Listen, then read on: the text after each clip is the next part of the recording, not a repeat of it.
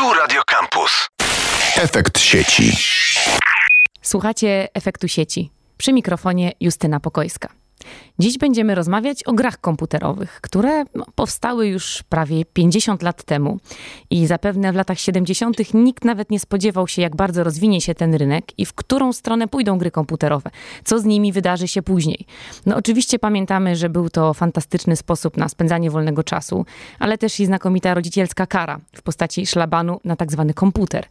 Więc jak to wygląda dzisiaj? Czy tylko dzieciaki grają w gry, a może to właśnie dorośli głównie grają dzisiaj w gry na komputerze i na konsoli. O tym porozmawiam z graczem, być może, a na pewno teoretykiem e, socjologii cyfrowej, socjologiem doktorem Marcinem Zarodem z Wydziału Socjologii Uniwersytetu Warszawskiego. Cześć Marcin. Dzień dobry Państwu. Gracz czy teoretyk? Gracz zdecydowanie. Ale trochę teoretyk, już e, nie bądźmy tacy skromni. To prawda. Staram się myśleć nad tym, co robię. Yy, i czasami dostaję nawet za to pieniądze jako socjolog. To bardzo dobrze się składa pomiędzy nami socjologami. Taka rozmowa jest chyba nawet nieco uprawniona. Ja nie jestem ani praktykiem, ani chyba teoretykiem w tym obszarze, więc cieszę się, że jesteś e, z nami. Naliczyłam w różnych e, statystykach i dostępnych danych, że graczy w Polsce mamy 16 milionów.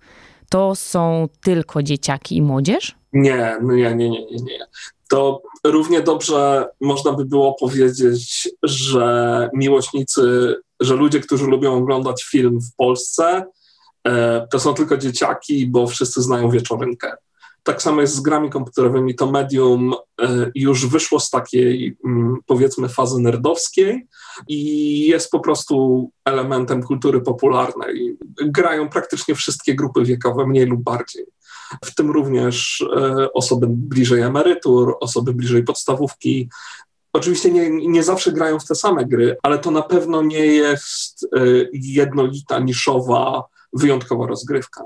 To, to, to, to jest po prostu no, masowe zjawisko społeczne, tak, takie samo jak, nie wiem, czytanie, czytanie prasy, oglądanie telewizji, pewnie nawet bardziej popularne niż czytanie książek, czy, czy, czy stające się bardziej popularne niż czytanie książek. A czy to oznacza, że z gier komputerowych się w ogóle nie wyrasta? Czy są takie etapy gier, w które się najpierw gra będąc nastolatkiem czy dzieciakiem, a później ja wrasta się w jakieś bardziej zaawansowane systemy ja gier? Zatrzymał przede wszystkim to nie jest tak, że obcowanie z grami komputerowymi to jest jedna ścieżka ewolucyjna. To nie jest jedna ścieżka grania, którą się przechodzi na różnych etapach.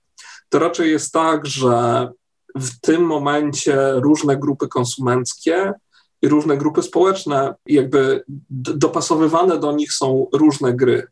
I wcale nie ma takiej gwarancji, że te osoby, które, że te dzieciaki, które dzisiaj grają w jakieś małe gry komórkowe przeznaczone dla dzieci, staną się odbiorcami gier dorosłych. I, i, i dalej tak samo te osoby, które dzisiaj emocjonują się grami głównego nurtu, jakby zbiegają się z takim stereotypem gracza, wcale nie ma gwarancji, że będą grały w podobne gry, co dzisiejsi emeryci czy dzisiejsze osoby starsze. To w co w takim razie się dzisiaj gra, będąc na przykład osobą no nieco starszą niż y, y, uczniowie szkoły podstawowej czy licealiści? W co grają dorośli Polacy, których mamy 16 milionów tych y, graczy, chociaż pewnie jakaś część to są gracze nieletni, ale dorośli, tacy jak dorosły dr Marcin Zarud, czy ja tutaj mówiąca Justyna Pokojska, w co moglibyśmy e, pograć, gdybyśmy chcieli spędzić czas lub czegoś się pouczyć?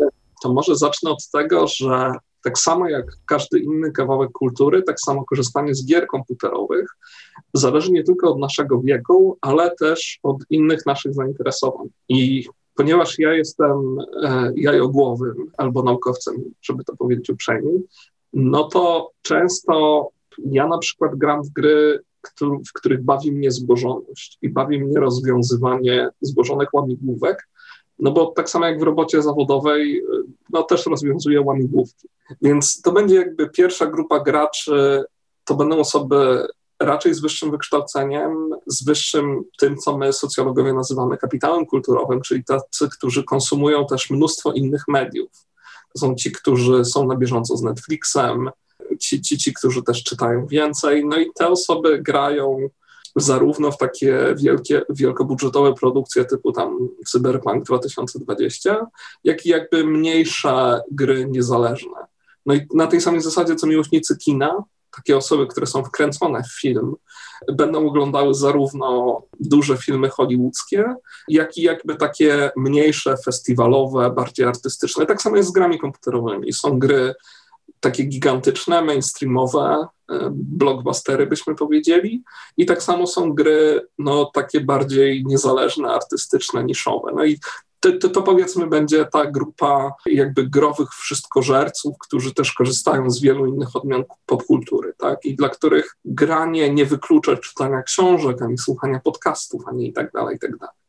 Potem druga grupa to będzie wydaje mi się, taka grupa osób, które są ciężej pracujące, niekoniecznie w ramach e, tak zwanych zawodów kreatywnych. I to będą osoby, które grają bardziej relaksująco i też nie chcę uogólniać ani wpadać w stereotypy, ale być może ich granie będzie trochę inne od mojego. I oba typy grania są tak samo obecne w społeczeństwie. Wreszcie takie osoby starsze, które są już bliżej emerytury, mogą grać raczej w takie gry ze spokojniejszym tempem, z, mm, oparte, nie wiem, na kolekcjonowaniu warzywek, e, czy będą grały wreszcie w takie gry masowe, w które grają wszyscy, typu, nie wiem, ostatnio Animal Crossing, wcześniej kiedyś tam Farmville. No takie, takie masowe gry, które docierają do każdego segmentu. Pamiętam, no to... jak się jeździło metrem i e, wszyscy siedzący w jednym wagonie uprawiali marchewki i wypuszczali krówki. To był taki obraz, który gdzieś utkwił mi w pamięci. Rozumiem, że to są te gry dla starszych, którzy kolekcjonują warzywka i owoce na straganach. Nie, no właśnie, to, to nie do końca. To są gry, które są tak popularne i tak masowe, że docierają również do starszych.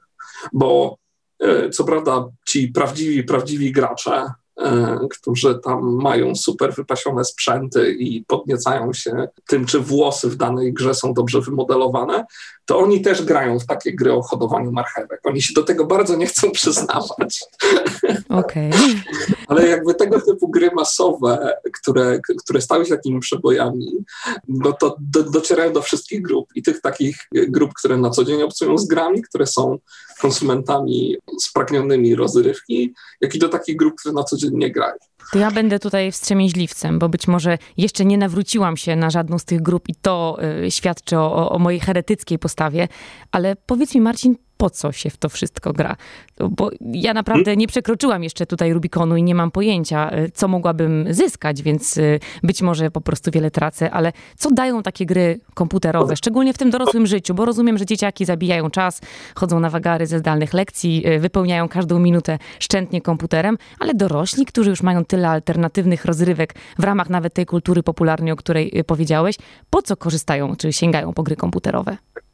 Pierwsza to jest no po prostu dla rozrywki. Jest to taka sama forma rozrywki, co oglądanie e, mniej lub bardziej mądrego serialu w telewizji, e, czy, czy, czy, czy czytanie publicystyki, czy, czy czytanie romansów, czy, czy, czy jakiejś takiej, czy, czy, czyli po prostu dla jakiejś odskoczni, dla momentalnego, dla jakby, no tak eskapistycznie, żeby uciec od e, nieprzyjemności dnia codziennego. E, że tak powiem, żeby na chwilę przenieść się w e, bardziej interesujące światy, jakoś tam się dowartościować. I to spoko, bo jakby nie ma w tym nic złego, to jest jedna z funkcji kultury. Drugi element, troszkę powiązany, no to też jest tak, że jak mamy, przynajmniej mi się zdarza, że jak mam taki trudny dzień, że jestem strasznie wściekły, albo spotkało mnie coś smutnego, no to jeszcze do niedawna miałem taki trochę toksyczny mechanizm uciekania w gry, żeby nie zajmować się własnymi uczuciami. I myślę, że dla wielu mężczyzn albo dla tych grup, które są mniej przyzwyczajone do świadomości własnych emocji, gry komputerowe są bardzo wygodną rozrywką, bo, no bo są bardzo angażujące. W momencie, kiedy sięgamy po książkę czy czy oglądamy film, nie jesteśmy aż tak mocno wystawieni na bodźce, czy nie jesteśmy aż tak zaangażowani, nie mamy aż takiej sprawczości, co w przypadku gier komputerowych, i co oznacza, że tamte media być może są trochę słabsze jeśli chodzi o uciekanie od emocji. Potem rośnie ostatnio, zwłaszcza w ciągu ostatnich pięciu lat, wyrasta taka grupa, która pod tym względem emocjonalnym, tej potrzeby emocjonalnej, jest na drugim biegunie. Takie osób, osoby, które grają w gry komputerowe, ale nie po to, żeby uciec od emocji, tylko po to, żeby mm, te emocje w jakiś sposób odkrywać. No i tak samo jest jak z każdą kulturą czy z filmem. Można film oglądać, na przykład filmy akcji, żeby zapomnieć o życiu codziennym jako trudkę i po prostu się odmurzyć. I na odwrót, można filmy oglądać po to, żeby jakieś emocje odkrywać, żeby z jakimiś emocjami być. I teraz gry komputerowe wkraczają w tę fazę, czy, czy jest coraz więcej gier, które nie opierają się na strzelaniu do kosmitów, e, tylko właśnie na śledzeniu zawiłości emocjonalnych bardzo wiarygodnych postaci. I ta grupa nie gra dlatego, że ucieka, tylko na odwrót gra, żeby odkryć jakiś aspekt rzeczywistości, żeby go poczuć, żeby o nim porozmawiać. Co znaczyłoby, że ten cyfrowy świat niekoniecznie musi zabijać w nas e, najbardziej emocjonalne postawy, nie, tylko nie. może być właśnie przestrzenią akceleracji gdzieś rozwoju emocjonalnego, czy tak, daleko tak. idąc, prawda, tym tropem. No, może być taką szkołą życia, czy szkołą emocji, których e, tak, nie doświadczamy na zewnątrz.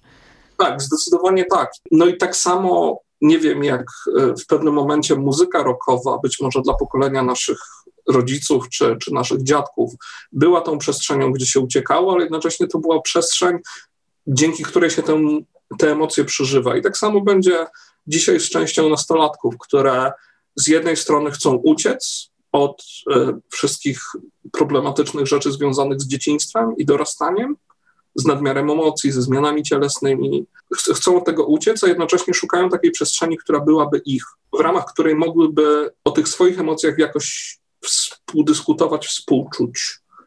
I to jest jeden z fenomenów, który też w ciągu ostatnich kilku lat się rozwinął. Otóż, kiedy analizujemy społecznie gry komputerowe, to ważną dla nas grupą są nie tylko osoby, które grają w tym momencie bezpośrednio, ale też są te osoby, które na przykład oglądają na YouTubie albo na innych platformach, na przykład na Switchu, oglądają osoby, które grają. Mhm. I to jest taki efekt, który my nazywamy w ramach socjologii relacjami paraspołecznymi, bo tam jest taki mechanizm, no wiesz, że gra się w piłkę nożną nie dlatego, że się tak bardzo kocha piłkę nożną, tylko dlatego, że wszyscy kumple grają i dzięki temu jest o, o czym pogadać. Jasne. Jest jakaś przestrzeń do bycia z kimś. Analogicznie jest z grami komputerowymi. Gram w gry komputerowe, no bo część moich znajomych gra. No i teraz wchodzimy na jeszcze jeden poziom komplikacji. Ci znajomi, którzy też grają, to mogą być osoby całkiem obce, które znam wyłącznie z internetu, które mi się wydają bliskie. Na podobnej zasadzie, co wydaje się bliski idol młodzieżowy. Tak, że on mówi o moich uczuciach, on e, mogę z nim współprzeżywać, mogę na niego rzutować moje emocje i tak samo będą idole graczy, e, czy właśnie idole związani z graniem.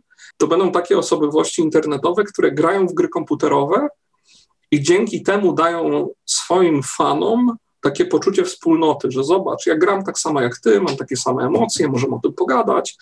No i z grubsza na tym polega mechanizm właśnie tak zwanych influencerów e, gamingowych czy influencerów związanych z graniem komputerowym. I rozwój tej takiej masowej wspólnoty emocjonalnej, która na pierwszym poziomie wydaje się być związana z graniem, ale tak naprawdę jest związana z byciem ze sobą, zapośredniczonym przez internet, no to też jest jeden z elementów e, jakby socjologicznej refleksji nad graniem. I jedna, jakby to powiedzieć, na jednym poziomie to by było, złośliwie można było powiedzieć, że to jest kontynuacja tej samej dyskusji, co 10-15 lat temu w internetach, czyli pod tytułem na ile cyfrowi znajomi wypierają realnych, czy na ile mogą ich uzupełnić. Tylko, że dzisiaj zadajemy pytania raczej, w jaki sposób takie osoby, które, z którymi nie mam bezpośredniej interakcji, które wyłącznie odbieram, tak jak osobowości telewizyjne, tak jak osobowości gamingowe, tak jak influencerzy. Tak jak osobowości facebookowe, patrząc niedaleko. Tak jak osobowości facebookowe, właśnie. Takie, które raczej ja odbieram, niż z którymi no, po prostu gram w piłkę jak równy z równym.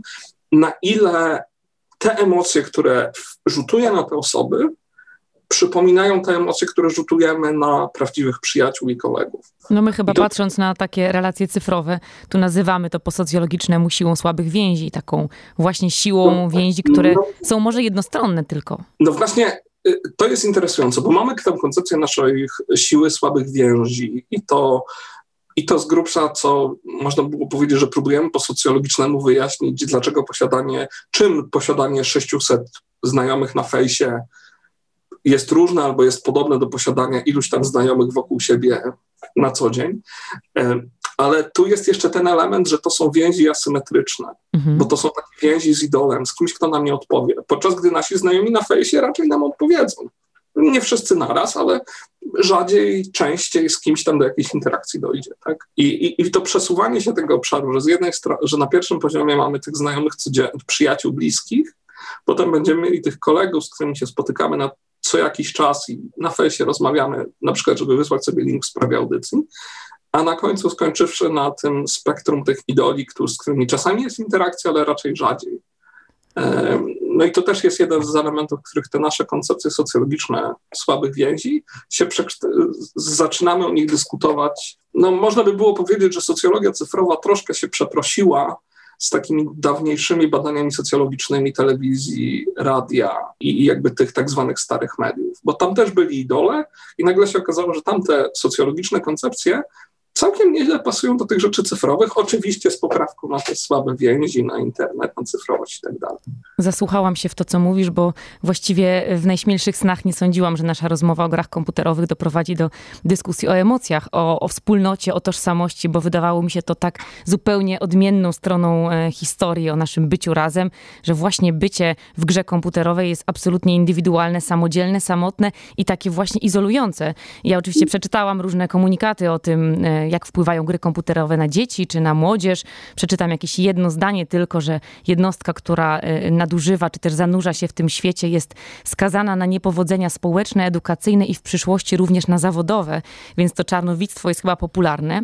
Ale z drugiej strony e, mamy w Polsce Towarzystwo Badania Gier, mamy też Laboratorium Dydaktyki Cyfrowej i te dwa instytuty sformułowały no, takie właśnie zakresy tego, co dają nam gry komputerowe. I pozwól tylko, że przytoczę kilka punktów. Tam było ponad 15 punktów na liście wartości dodanych. Oczywiście poza e, frajdą, czy też spędzaniem wolnego czasu w sposób atrakcyjny, czy też byciu z, e, poza byciem z innymi, o czym powiedziałeś ty, a to zupełnie nie znajduje się w żadnych e, z tych badań, o których ja czytałam, to mamy po, poprawę procesów koncentracji, mamy skupienie uwagi gracza, mamy poprawę spostrzegania, rozwój zainteresowań, rozwój wyobraźni przestrzennej, poprawa koordynacji wzrokowo-ruchowej i tak dalej, i tak dalej. Oczywiście różne typy gier pewnie generują różne kompetencje.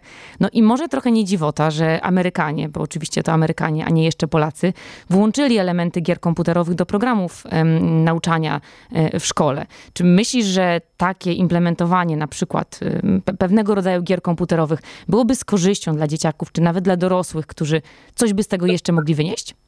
To znaczy, nie do końca jest tak, że e, polski system edukacji zupełnie tego nie włączył, bo na liście lektur e, nieobowiązkowych e, od jakiegoś czasu MEN włączył, to znaczy to ministerstwo, które kiedyś było MENem, włączył grę komputerową This War of, This War of Mine, żeby przybliżyć perspektywę cywili w trakcie wojny. Również polski system edukacyjny wykazuje choćby symboliczne kroki, powiedzmy, w tym sensie.